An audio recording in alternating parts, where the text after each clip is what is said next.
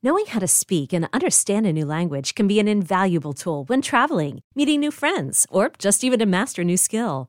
But it's not always simple when you're bogged down by textbooks and structure classes. That's why so many people trust Rosetta Stone. Rosetta Stone is the most trusted language learning program, available on desktop or as an app. It truly immerses you in the language you want to learn, like Spanish, French, Italian, Chinese, and more. You won't just be studying English translations. The Rosetta Stone intuitive process helps you pick up a language naturally, first with words, then phrases, then sentences. Don't put off learning that language. There's no better time than right now to get started. For a very limited time, listeners can get Rosetta Stone's lifetime membership for 50% off. Visit rosettastone.com slash rs10. That's 50% off unlimited access to 25 language courses for the rest of your life. Redeem your 50% off at rosettastone.com slash rs10 today.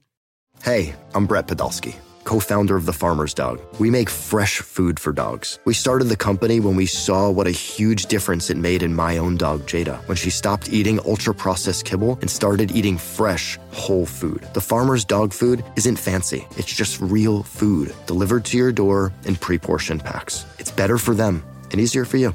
Get 50% off your first box at thefarmersdog.com slash podcast. That's thefarmersdog.com slash podcast. Welcome to Unhappy Hour, the show where we bitch about all the things we love to hate every single week. I'm your host, Matt Bellassai. I'm here in my home studio recording far, far away from my producer, Barry Finkel. Hi, Barry. Hey, Matt. I'm back in New York and it's Pride Month. What? What? What? I mean, it's devastating that it's no longer my birthday month, but mm-hmm, I'll give it to mm-hmm. you. Yeah, this podcast is already gay, but during the during the month of Pride, we get even gayer. So you're welcome. But yeah, we're back after we took last week off. I don't think we even said anything about taking last week off, but you know what? We don't we always have to tell you everything that we're doing all the time, okay? Just pick up on some context clues. So, coming up on today's episode, what are we getting? We're going to kick things off, as always, with Worst Things First, where I chat about the stupidest, most ridiculous worst news of the week. After that, we're diving deep into straight culture, okay? Because oh. obviously, yes, I, we take down straight culture every week.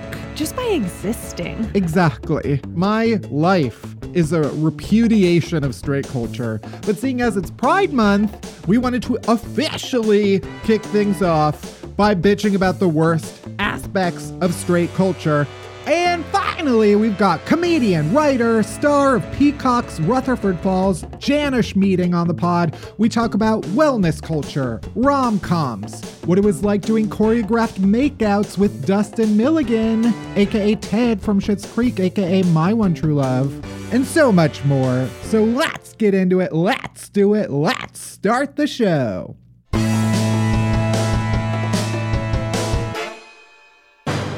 All right, worst things first. Let's chat about the worst news of the week. First, we're in for a doozy right away. The owner of a museum for literal poop. What? In Tasmania, the Pooseum. A museum. The owner is battling with local council members who are trying to get her museum sign taken down, which depicts a bent over cartoon penguin literally squirting out a stream of shit over the name Pooseum. What's wrong with that? They should be putting that on their flag. That's the most beautiful image I've ever heard of. Exactly. Wow. I, I would even go so far as to say Shiro. Shiro. Shiro. Shiro. Okay, first of all, the Pooseum. What is it? Okay, it is, quote, we're talking about poo is not taboo. Wow. It is a small museum in Tasmania, which is a, a state in Australia, in case you didn't know. Honestly, wasn't sure. Obviously, the only thing we know about it is that the, ta- the Tasmanian devil lives there and it causes havoc, but also probably takes fat shits that are displayed in the Pooseum. So the Pooseum contains a large selection of animal dropping displays and exhibits explaining the practical uses of dung in the wild and in modern society. You know what? It's very important. Yeah, we have to learn about shit, okay? The problem is the museum's owner, a woman by the name of Karen Koch, says that she has been subjected to years of bullying and discriminating behavior from members of the local city council over the museum's sign. You could say she's had enough of their shit. Oh, oh, oh. right? that's a good one. So this argument started after the sign was put up in 2019, apparently without a planning permit. And the council says, okay, you have to take it down and reconstruct it in order to meet the town requirements. The I guess they have like heritage requirements. It has to meet certain things for the town's like history or some shit. The local mayor of this town, though, says that they have no issue with what the sign depicts. They love the shitting penguin. But he says um, they take issue with its size and placement, which does not comply with the town's heritage scheme. Yeah, real convenient. Yeah. But the owner of the museum, she is now going to like a state board. She's going above the city council. You could say that this Karen, she's trying to speak to the manager. Oh, She is alleging that council members have engaged in ongoing bullying and discriminating behavior uh, to enforce the removal of her sign because she says a council member told her in a face to face meeting, so there's no written evidence of this, that they mm. don't like the sign. And that's why they're doing this. damn. But the mayor was like, we as a council would love to help the Pooh Museum be a successful Are you business. from the South? Where is this accent from? I had it for like a word. No, that's a stretch.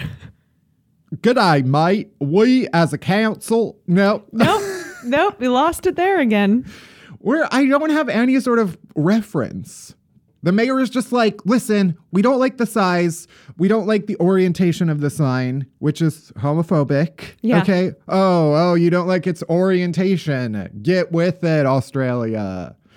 I honestly have, based on this one article that I've read, no idea whose side I'm actually on. Uh, I, you know, I would love to be on the side of the Pooseum, obviously. I'm on the side of the penguin, okay? Yeah, it is a cartoon penguin. You know, if there was an actual I know, penguin, but I'm I'm on his I side. might have a little bit because famously all penguins are gay. right. So this act this actually is a civil rights issue now. the owner also said that this kind of excuse that what they're actually upset about is the size and how it's too modern.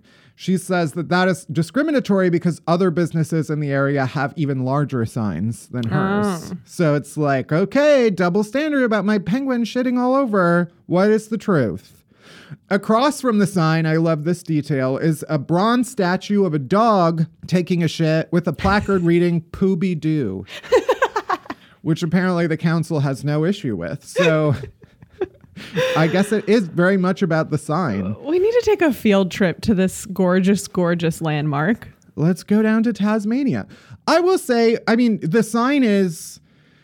It's basically the word Pooseum in a sort of like clip art font. Mm-hmm, mm-hmm. the poo part of the museum uh, uh, of the of the word is in a slightly larger text size and then it's like a little cartoon penguin and the stream of shit is basically just like a squiggly line we don't know where where this stands right now i guess they're waiting for this state commission to kind of give them some sort of ruling an online petition in defense of the sign has over 1500 signatures so We'll see if that makes any difference. Probably not, because petitions don't do shit.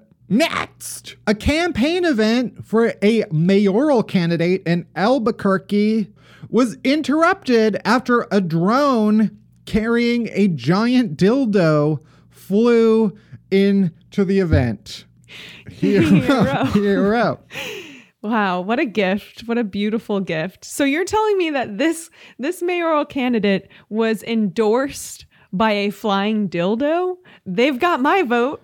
Well, I don't know if you want to call just attending this event an endorsement, okay? Attendance does not equal an endorsement. They were there, they were kind of, you know, ju- judging their possibilities. They were trying to gather information mm-hmm. before this dildo cast perhaps their very first vote for mayor. Anyway, video from the event posted to Facebook that I did watch shows this mayoral candidate answering this woman's question. It's at this outdoor sort of like picnic type event when this dildo comes helicoptering in.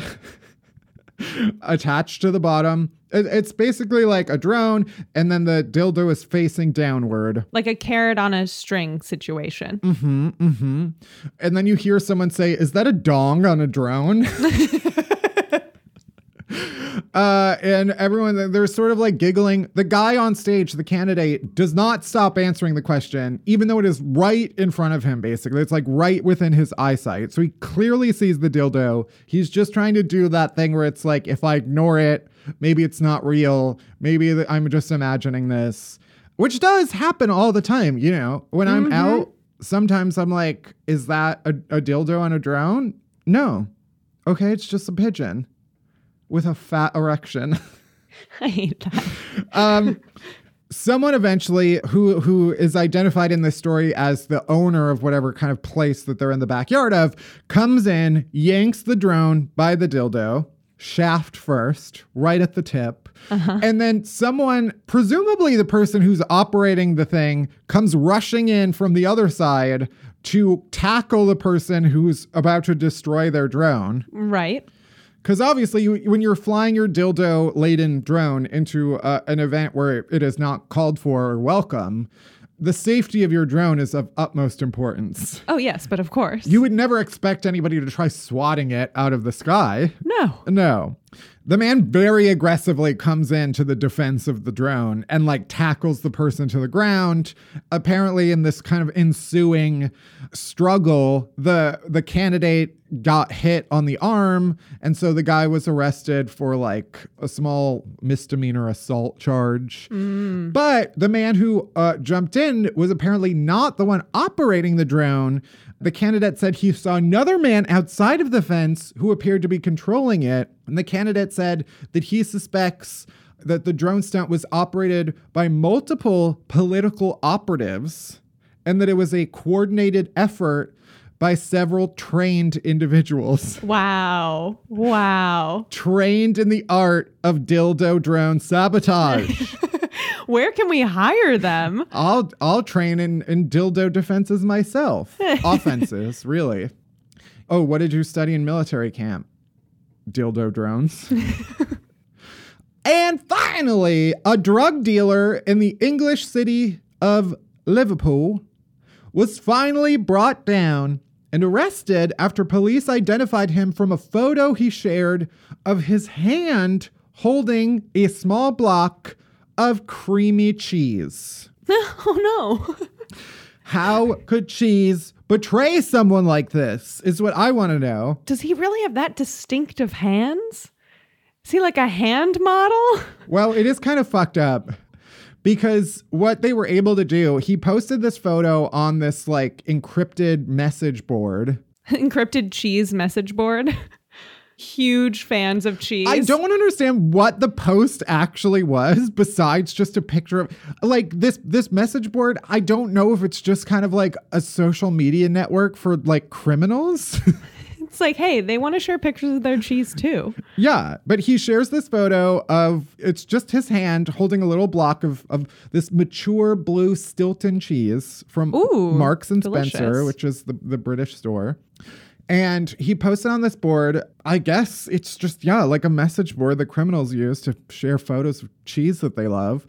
And unbeknownst to him, and I guess the other criminals, police had infiltrated this message board. They were able to analyze the photo and identify his fingerprints from the photo. so he must have been like anonymously posting, in addition to all of the drug deals he was doing on this board. He also shared, you know, here's this cheese that I really like from Marks and Spencer, this delicious creamy Stilton. It's wine and cheese night at this house. They were able to go in and say, "Oh, that's your fingerprint? Well, guess what? We already have it on file and your name is this guy." And they tracked him down and caught him. They nabbed him, and he pleaded guilty to a whole bunch of charges, including supplying cocaine, heroin, MDMA, ketamine, Cool, cool, cool, cool, cool, cool, cool, cool. parmesan, I guess. I just hope he was able to finish that block of cheese before they took him away. Yeah. The police inspector said that the man had been, quote, caught out by his love of Stilton cheese. And that's it for this week's Worst Things First. If you want to hear and see even more stories that were brutally cut from this week's episode, you can head to my Patreon, patreon.com slash mattbellassai for our extra stories this week. Next, we're diving deep into why straight culture is the worst. Deep dive, deep dive, deep dive, deep dive, deep dive.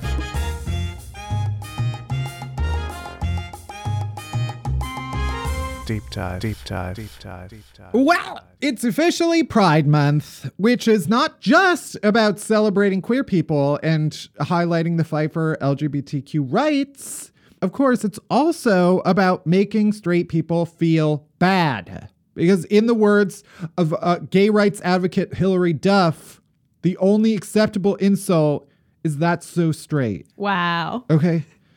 I'm Lizzie McGuire and I approve this message. That's a direct quote that she said in, in that PSA from the 2000s. And it's there's two girls and they're like, that's so gay. And she walks up to them and she's like, actually, that's so straight. And then she punches the girl in the face and then walks away. That's a real PSA. Oh, I loved Lizzie McGuire.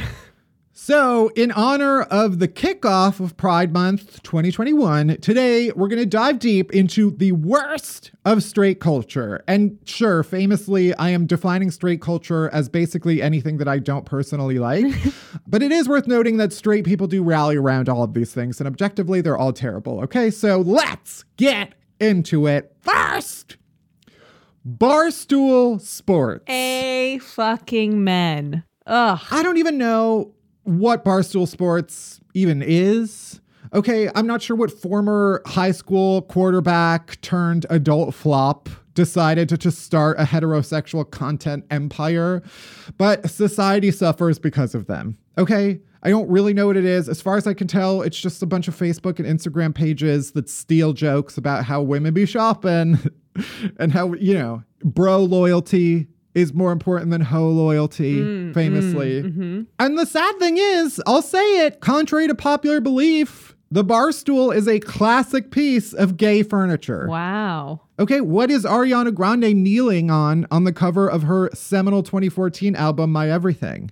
A stool. The very fact that a bar stool is a seat to be perched atop.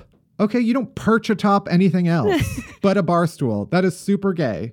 I would also argue that the bar stool is the perfect podium for displaying the male ass. Oh, inarguable. A bar stool is basically begging you to arch your lower back and present your hole like a horny baboon.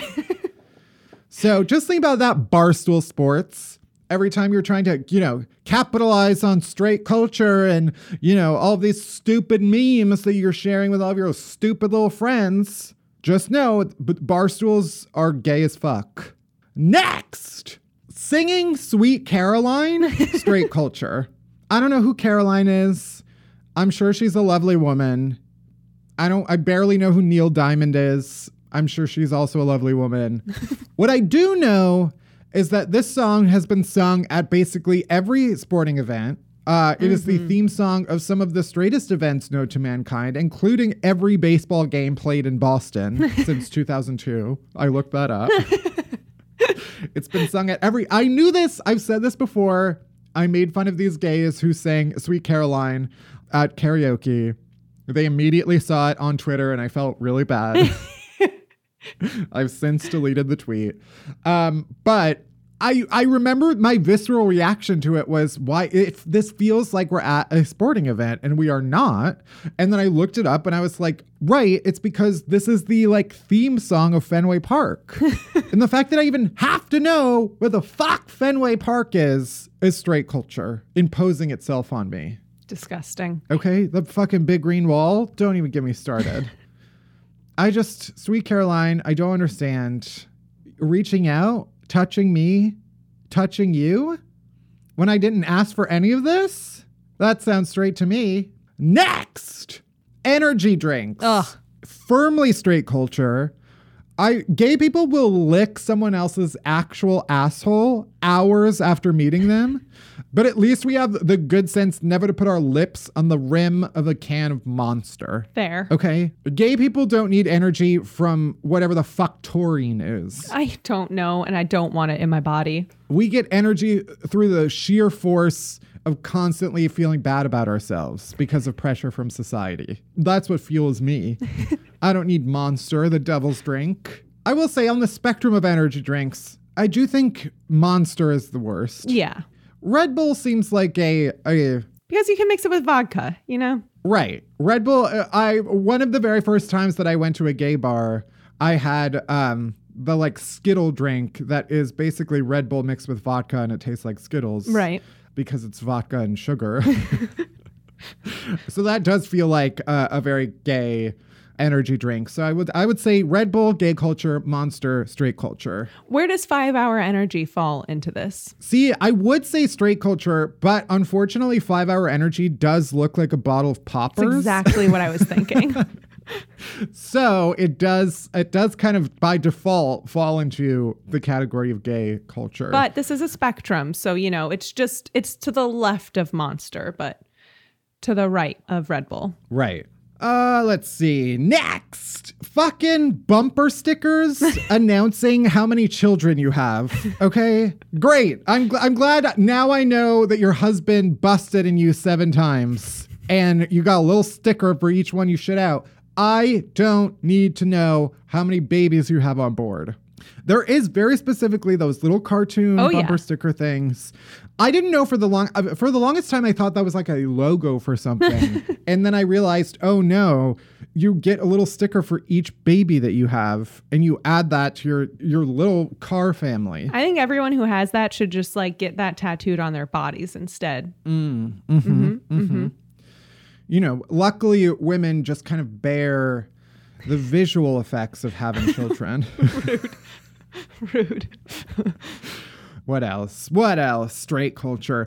Asking children if they have a boyfriend or girlfriend in class. Asking kindergartners. oh, so do you have? Is that your little girlfriend? No, they're four years old. Yeah, and they're in love, Matt. Okay? they are in love. Even the, I mean, again, similarly, this it's like when you have little clothes for babies that are like ladies' man or something. Even I'm sorry, but even when it's like future feminist, it's like maybe they won't be actually. Yeah, Maybe they're gonna no suck. idea. Maybe you're actually creating a monster by imposing this vision on them too early, and and then naturally, because of human psychology, they're going to rebel against it. My assumption is that we should be teaching all children the wrong things so that Mm. they rebel against it and then actually learn the right things. Brilliant. Perhaps the epitome of straight culture three in one body wash, shampoo, and conditioner. No self respecting homosexual would ever slather on a lotion that had more than one purpose. Okay?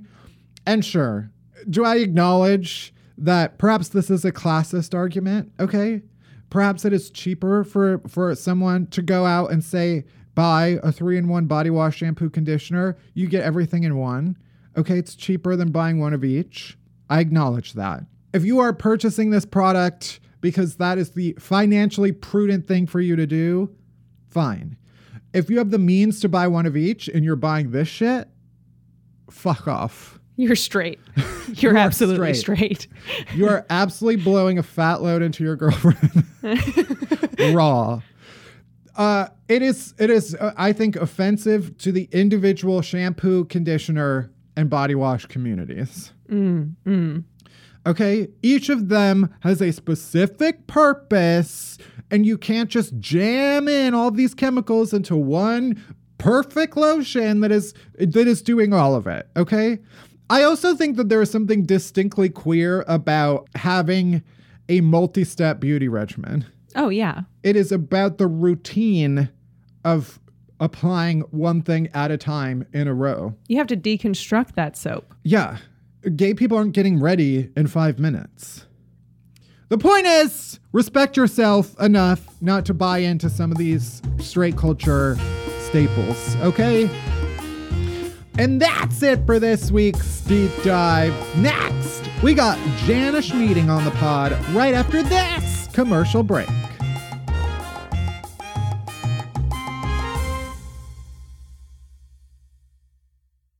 Is your child struggling with a specific subject or need help with homework? Are they asking questions that you're not sure you can fully answer? IXL Learning is an online learning program for kids. It covers math, language arts, science, and social studies. IXL is designed. This program will improve your kids' grades. Studies done in almost every state in the country. The kids who had IXL are consistently doing better. Powered by advanced algorithms, IXL gives the right help to each kid no matter the age or personality. And it doesn't have to eat up all your time. One subscription gets you everything for all the kids in your home, pre K to 12th grade. So don't miss out. One in four students in the U.S. are learning with IXL. IXL is used in 95 of the top 100 school districts in the U.S. Make an impact on your child's learning. Get IXL now. And listeners can get an exclusive 20% off IXL membership when they sign up today at IXL.com/audio. Visit IXL.com/audio to get the most effective learning program out there at the best price. Knowing how to speak and understand a new language can be an invaluable tool when traveling, meeting new friends, or just even to master a new skill. But it's not always simple when you're bogged down by textbooks and structure classes. That's why so many people trust Rosetta Stone. Rosetta Stone is the most trusted language learning program, available on desktop or as an app. It truly immerses you in the language you want to learn, like Spanish, French, Italian, Chinese, and more. You won't just be studying English translations. The Rosetta Stone intuitive process helps you pick up a language naturally, first with words, then phrases, then sentences. Don't put off learning that language. There's no better time than right now to get started. For a very limited time, listeners can get Rosetta Stone's lifetime membership for 50% off. Visit rosettastone.com slash rs10. That's 50% off unlimited access to 25 language courses for the rest of your life. Redeem your 50% off at rosettastone.com slash rs10 today. My guest complainer today is comedian, performer, writer, podcaster, beater, star of the new show Rutherford Falls, Jana Schmieding. Jana, welcome to the show. Thank you for having me, Matt. I'm so excited. So, we like to get our complaining juices going by asking, What is one thing you hate that everybody else loves? Well, you know, I, I like to like couch my complaints in positivity so i will say to like sandwich that like uh, i do love complaining Good, good. Perfect show for you.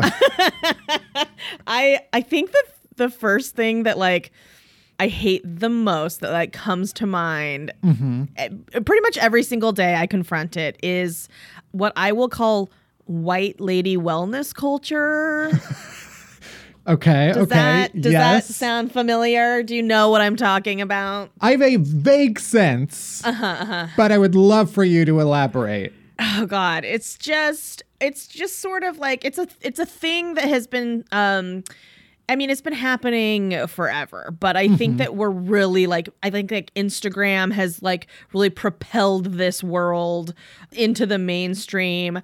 I feel like there's just a lot of like, um, surface level self care talk that doesn't mm-hmm. actually address systemic issues, like act, doesn't address actual care, but mm-hmm. like makes women believe that like facial oils and yoga are gonna like solve all of our problems with like health and like acne. Right, yeah. I've gotten trapped into believing many of them, and I've made purchases that I couldn't afford. I have somehow believed people on Instagram, strangers, people I've never met, people who I mm-hmm. couldn't give a any fucks about. I have believed their snake oil Right. sales pitches because it worked for them. And like it just drives me fucking crazy that we have this like wellness culture as women that's going to make us somehow feel empowered or like believe that we're better people for being well. Also the concept of being well is just like so exploited. Uh-huh, uh-huh. I can't stand how the pressure to like be well, like wellness.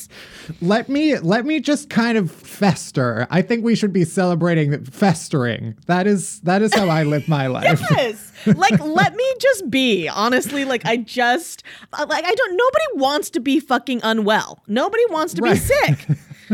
so and uh, like the pressure to be well it what it does is ultimately and like i look everything as like a systemic injustice uh and probably because i'm a native person but like wellness culture more widely like touts these beliefs that like if you're not well or if you're not trying to be well then mm-hmm. you're a bad person. Mm-hmm. You're a bad woman if you're like eating doritos like or if you're like anti-wellness you know what i mean and that Right. like aligns itself with a lot of really negative shit like fat phobia Mm-hmm. and a lot of times it's like cultural appropriative behavior and it's racist because we're not attacking the actual injustice of like Mm-hmm. universal health care like you know what we could do for people who need to be well or practice wellness or self-care is give them free access to health care Yes. yeah. Fuck I don't your need fucking Instagram facial font. oils. No, Yeah. I don't need a fucking Instagram post about it. Like, just tell your representatives to like pass uh, fucking Obamacare. Right. Right. Christ. I get very Coming heated about hot. it. Yeah. It also like dips into another thing that I hate, which is like a witchy, a witch, a crystal loving witch white woman. Mm, that mm-hmm, oh god, don't even get me fucking started on the crystals. It's woo woo bullshit, is what it is. It ties into, I feel like I've heard the term toxic positivity more Uh-huh. um, in the last few weeks than I ever have. It's probably because it's that thing where like you hear something for the first time and then you hear it everywhere because your brain is like, oh, right. But yeah, I, I know some some people like that. And I feel like the, the toxic positive people are the same crystal loving people. They're like the Venn diagram. it goes hand in hand. Yeah. You know what I love to um to help me like feel like I'm grounded or present is therapy. I need therapy, That's my man. crystal. Exactly. You know what I would love is like not to be in a living in a very racist country. That would help me feel more grounded. Uh-huh. Uh, but yeah.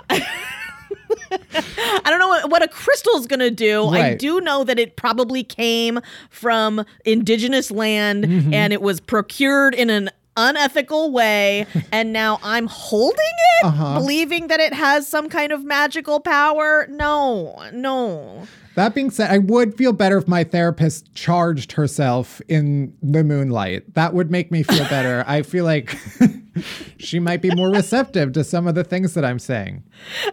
Just an idea. true. Yeah. Yes. But I'm I'm with you. I'm with you on all of these items so far. And it's okay if you're not, also because I am like, you know, I have a lot of friends who I have native friends who are crystal lovers. Like, I have, I live in a world where every other f- white friend of mine is somewhere on this spectrum.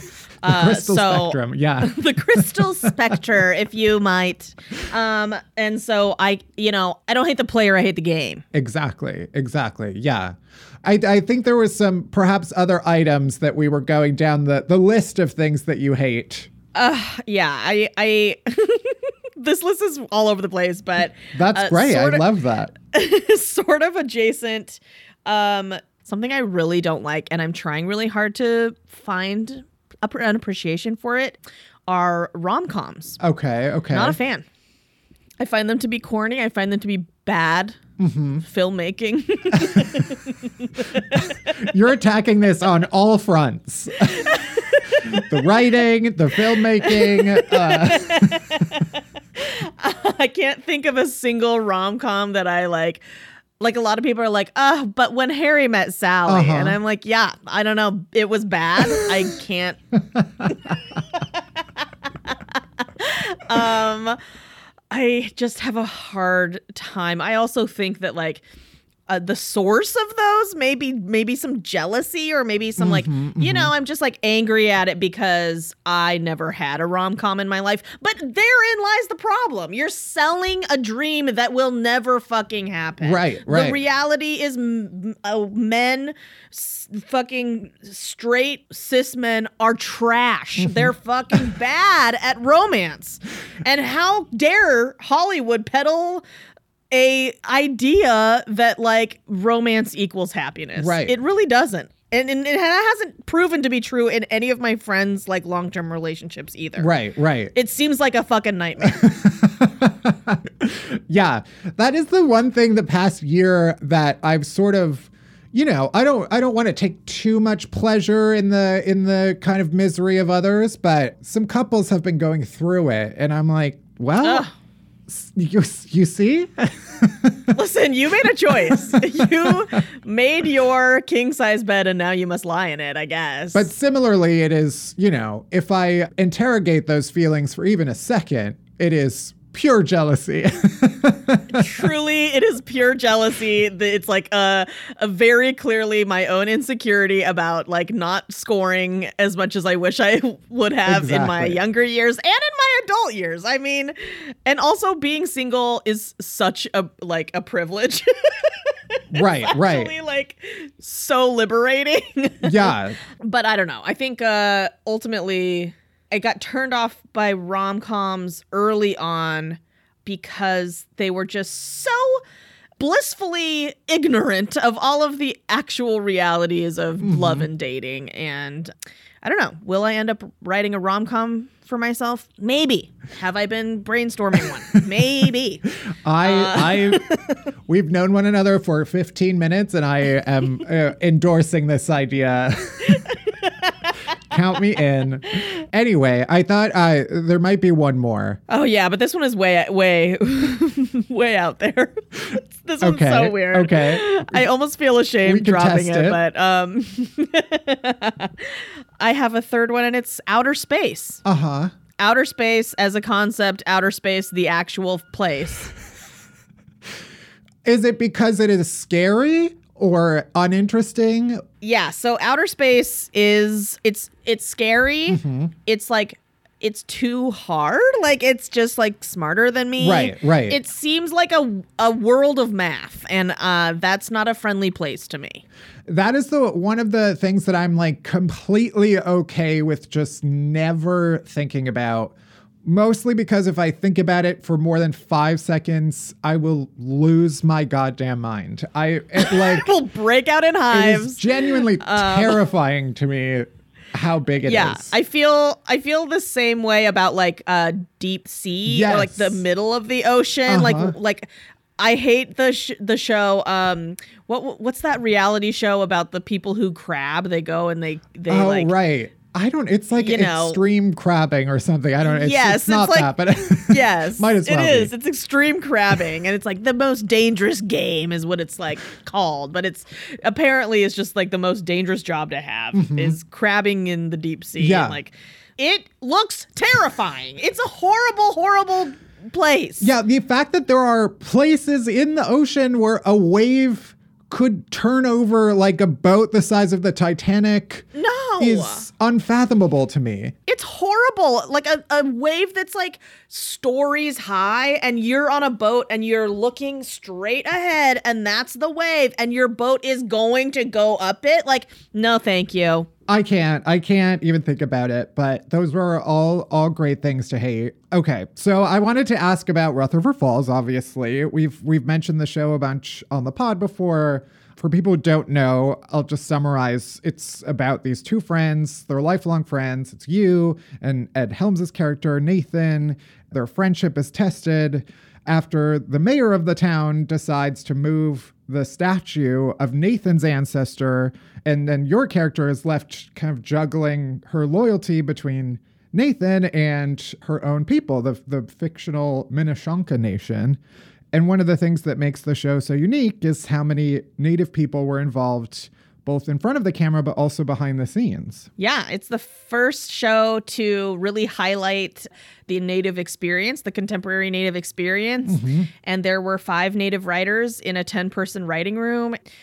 You know, it's the first of many native shows that are going to start popping up and it's really funny for that reason. It's really it's really nuanced and it is both hilarious and specific, but I think it challenges sort of our what we're experiencing right now culturally, which is like, you know, some holes are being poked in American history and um Native people have always been talking about those holes and trying to defend our own history mm-hmm. in the face of like a more whitewashed historical narrative. And so we brought a lot of that, um, those experiences to the writer's room. And I was a staff writer on the show as well. Mm-hmm. So eh, I had the fortunate experience of working with other Native people in a creative field for the first time in my life. And it was just an extremely joyful experience. And I think you can see the joy in that in the show.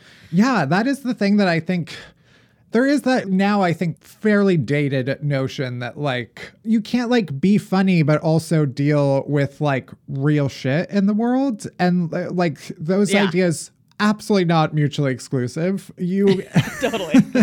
uh, it's about coming from a place of love and under, and then understanding and, and relatability. Absolutely. I think that a lot of the issues that we deal with are specific to the native experience, but they're universal Yeah. in their their presentation. And I, I think uh, especially because our show deals with real characters and it goes more in depth with these people who are dealing with these more systemic issues. It's more relatable for anybody to understand like what is it like when a big idea that I have has been challenged or when a big philosophy that I hold on to has been challenged.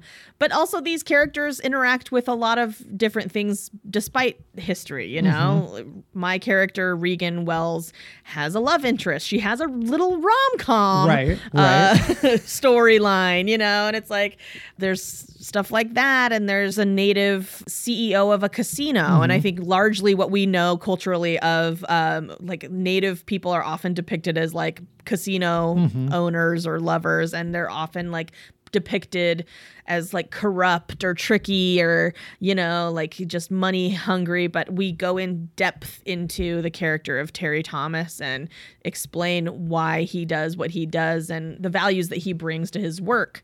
The point of the show is not to confront stereotypes at all mm-hmm. but we do in our writing simply because we are trying to tell stories about people. And I think that that sits in direct conflict to stereotyping. It, it doesn't generalize human beings. So Right. we're giving these people like lives outside of what they've normally been depicted as. Yeah, exactly. Not to follow that with something completely flippant, um, but Oh, please, please, please do. your love interest in the show is Dustin Milligan, who I, not gonna lie, would do, um, you know, would. You, you could finish that sentence. I know he's a he's a smoke show. Yeah. he's not only a smoke show, but Dustin is also a very like intelligent and thoughtful person. Mm-hmm. He is perfect for the role because he understands his positionality in our culture uh-huh. and in, in the world, and so like, I he and he's just like such a cool dude. Right. He's just a cool person. It would have been uh, honestly better for my my mental well being if you had just said he was a, a piece of shit and I should I forget know. about him. I know. I know. I wish I wish he were. I wish he were a little bit of a piece of shit. Although I will say that like having kissing scenes with a off-screen piece of shit would have been terrifying for me. Right, right. So it helped that he was like a very cool friend and like a gentle person Yeah. to like make that experience a lot less scary for me. Uh-huh.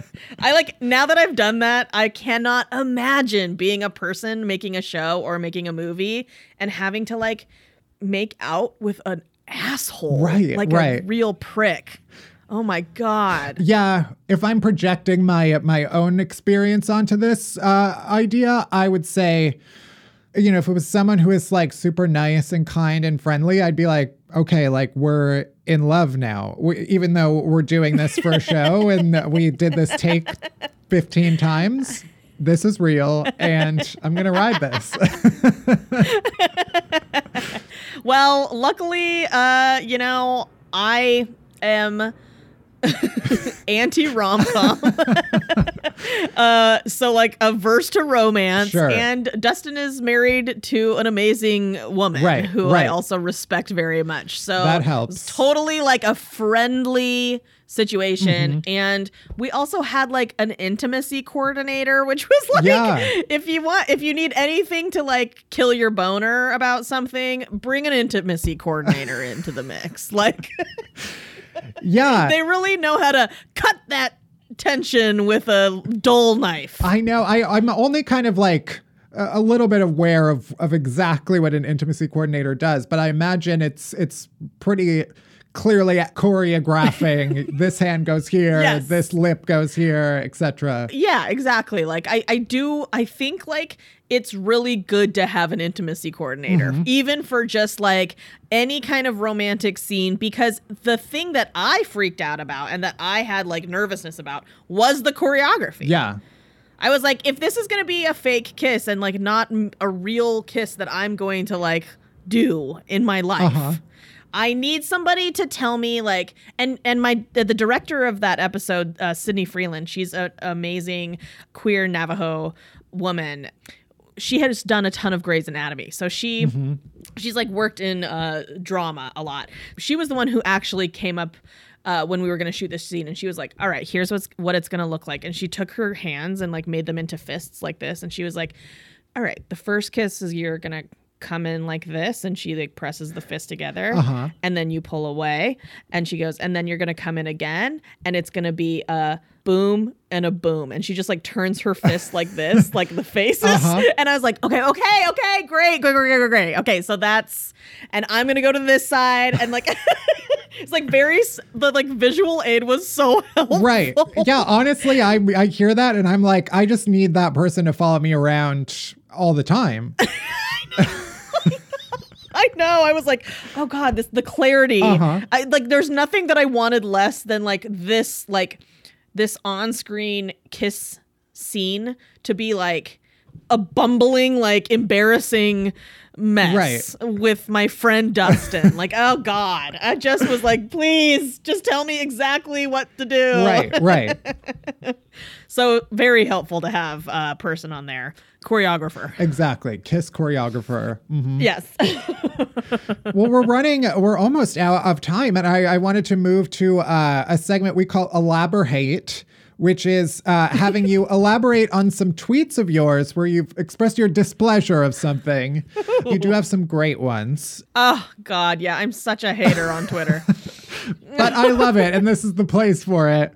One that I love is. I'll just read uh, it verbatim. Instacart, babe. If I've said it once, I've said a million times. No, I will not tell us how we did. The person always gets a tip and a rating, and that is the end of the fucking feedback cycle. I strongly relate. I was just talking about this. Does every website need to ask for a rating? Every fucking website asks Right, now. right. Every single one. And as you know, obviously a podcaster, you're, you're always asking for the ratings and the reviews, and you know they help, et cetera, et cetera.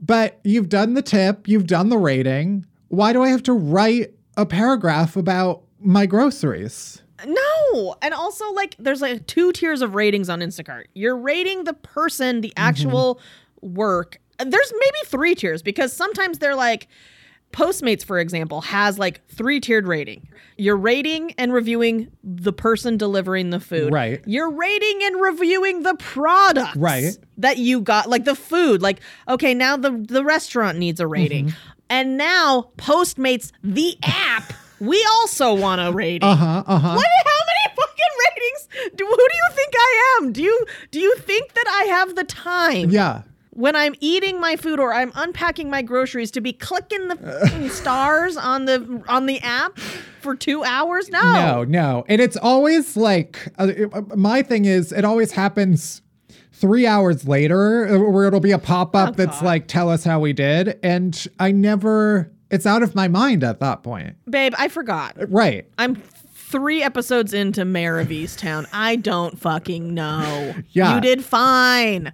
If you didn't do fine, I would. I'll call ya. How about that? Right. That's the thing. If if you're really upset about something, like they're gonna find out. Uh, Like they don't have to worry about that. Another tweet. Uh, this one was from February of this year. I'll go for an hours long walk, no prob. But the second you call it a hike, get the fuck out of here. Agree. That is uh, also very LA thing. Yeah, the LA obsession with hikes. Come on. Like we get it. You're in shape. You're do you're this is like this is part of my wellness bitching. It's like, all right, fine. Like I, I I'll go for like a walk that's like has some hills and valleys in the woods, but like I don't need to call it a hike. It's just a walk. The second hike is put into the equation. Right. It's a fitness activity mm-hmm. and there's expectation. Right, right. Yeah, the second elevation is introduced into the equation. I know my calves are gonna hurt. I know my feet are gonna hurt. Yeah. my lungs are gonna hurt. I am a person who is like very anti like public exercise. I mean, I'm not anti it for anybody else but myself. Yeah. But I also like when I was on the apps. I'm not anymore, largely because it's a trap. But um, when I was on the apps, True. so many men were like, first date, let's go on a hike. Like, what are you talking about? And never. Yeah, yeah. Never. Not only not the not the first date, not the last date, not two years down the road, babe. We're not gonna work out together. That's not who I am, and I don't want to date you if that's who you are. Yeah. That was a big thing uh, throughout the pandemic. It was like, you know, let's go on a walking date because it's something you can do outside and blah, blah, blah. And it's like, I. I am sweaty from the walk from the subway to the bar. Yeah. I don't need you to see me doing any movement for No. longer than like two minutes. No, no. Exercise is private. Exactly. Let's exactly. Keep it that way. Uh, okay, one more. I hate when ghost hunters pray out loud for ghosts to show themselves. It's so embarrassing. These masked dudes just absolutely simping for ghosts in other people's homes. That, honestly, five star tweet. I would leave a review on that tweet. Five star tweet. Please review how I tweeted that. Um, first of all, ghost hunters, you need therapy, okay? Why is it always men or women grappling with their sexuality that are just like they have the spikiest hair, uh-huh. they're always from Philly, and they are like they just go into either abandoned things or other people's homes and they fucking impose their weird radical spiritual beliefs upon an environment and vocally. It's embarrassing. It makes me blush thinking about like adult men sitting around in a circle being like, Robert, Robert, is that you? Come out, come out, Robert. Uh, move some. Turn on a light. Turn on a light if you if you if you uh, want to say something. We're here. We want you to say something. Like, and then sometimes it's like they taunt ghosts. Right. They'll be like, "What's the matter? You're too afraid to come and and fuck with us." It's like, man, you have got work to do. Okay, you need some what white women call self care, sir. Yeah. Like- check out this Instagram ad for face oil you might consider instead of what you you're might doing. It's just what a what a genre of TV that we have created. It's truly a monster. Like Yeah. and, and nothing ever happens. It's like, bud, you are going about this in all of the wrong ways. I don't know what to tell you except like please tune into the other five shows on the History Channel that are like this. Yeah. Also, in this world of ghost hunting, it's also like the ghost is just like some dude. Like, just leave him alone. You, you know, even in this, even in this kind of you know mythology you've built up, it's just like a guy. You're just like in He's just a someone's man. Yeah. just let him be. It is also yes, it like exposes so many like uh in my opinion like falsehoods about what may or may not be the spiritual realm. Uh-huh. But like the fact that like you assume that first of all the person speaks English, Mm-hmm. and second of all that like ghosts are trapped in spaces, like they cannot leave this like home.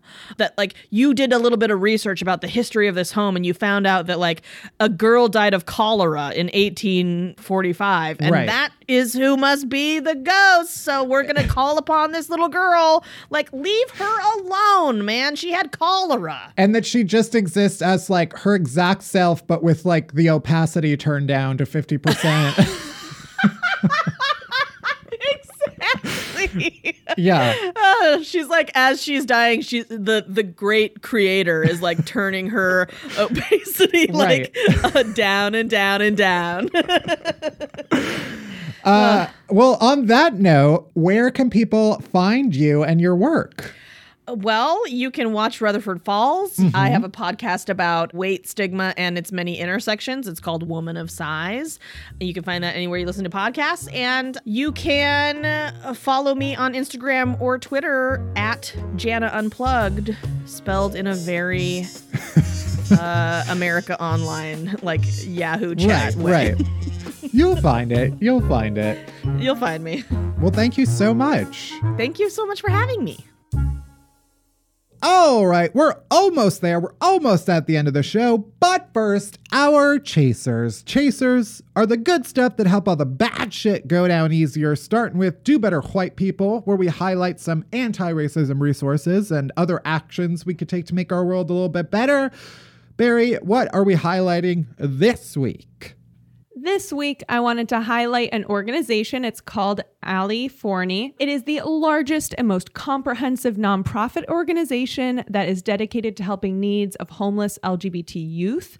I feel like we've talked about this on the pod before, but if you need a reminder, LGBTQ youth comprise a super disproportionate number of the homeless population. They are eight times more likely to experience homelessness. So, this organization has a lot of different programs, which is one of the reasons why I was excited to shout it out. They have emergency and transitional housing, they have HIV care and prevention, job readiness and education, and like a lot of other programs.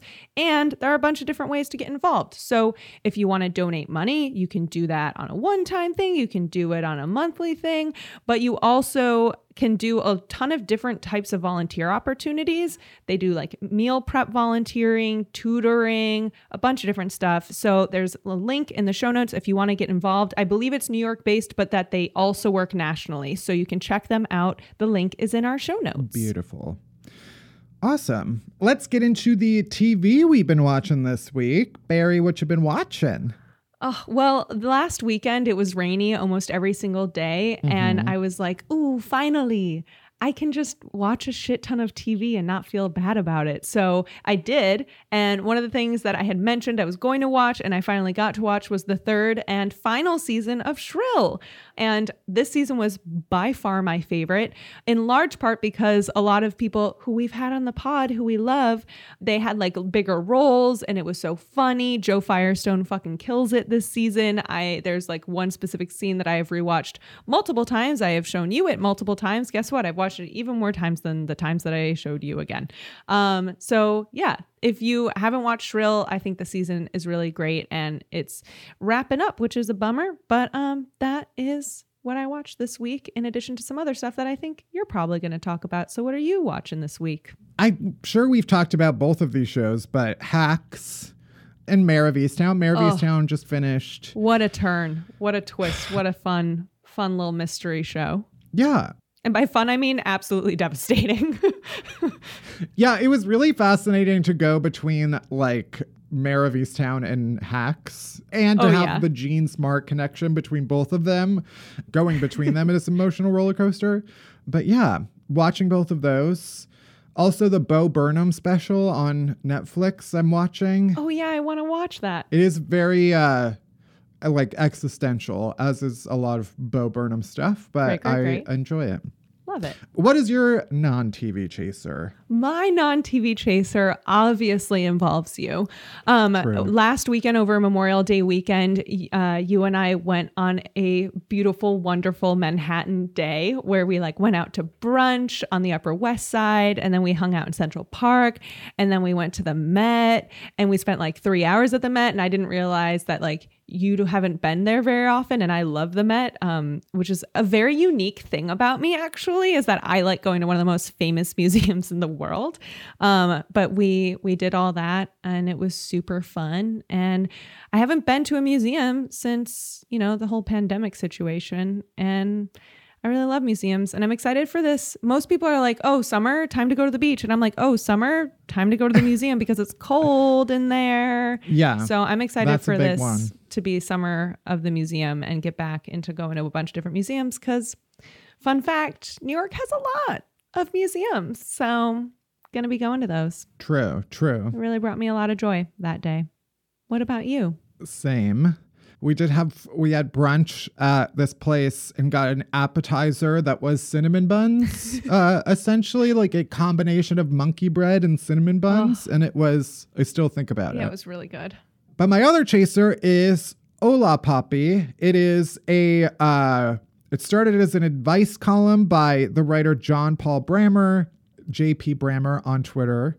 And uh now it'll be uh, a book and it's coming out this week and I I I really love it. He's like a queer Latino writer who is you know, I feel like uh, I'm I'm always a little uh, skeptical of advice columns, but I feel like he does a really fantastic job of like being very empathetic and funny, and um, yeah, I there's definitely been I subscribe to his his newsletter, which is um, you know Hola Papi, and he answers questions, and I feel like there are so many that I I find very helpful. Nice. So perhaps you will too. And that's it for today's show. So thank you for listening to Unhappy Hour. If you want more Unhappy Hour shit, and I'm sure you do, head straight to my Patreon page. You'll get video of bonus Worst Things First stories that were cut from this week's episode. You'll also get video of the full extended guest complainer interview, a bunch of other fun stuff. Guess what? You can also buy merch at unhappyhourshop.com. And obviously, uh, as always, head to Apple Podcasts, Spotify, Audacy, that's A U D A C Y, or wherever you get podcasts. Hit that subscribe button, then rate us and review us, but only if it's nice. I don't want to hear your shit. Unhappy Hour is a production of Pineapple Street Studios. It's produced by Barry Finkel, Melissa Slaughter, and me, Matt Bellassai. Special thanks to Jenna Weiss Berman and Max Linsky. Our music is by Hansdale Hsu. You can bother Barry at Finkelberry Pie. You can worship me at Matt Bellassai, and you can follow Unhappy Hour Pod on Twitter for all the latest podcast buzz. You can leave us a voicemail on our rant hotline at 601 600 RANT. That's 601 600 7268. And that's it. That's everything. Thank you for listening. See you next week. Uh, bye bye. Borderline. Feels like I'm going to lose my mind. As I just, hey, hey, hey, I love over the borderline.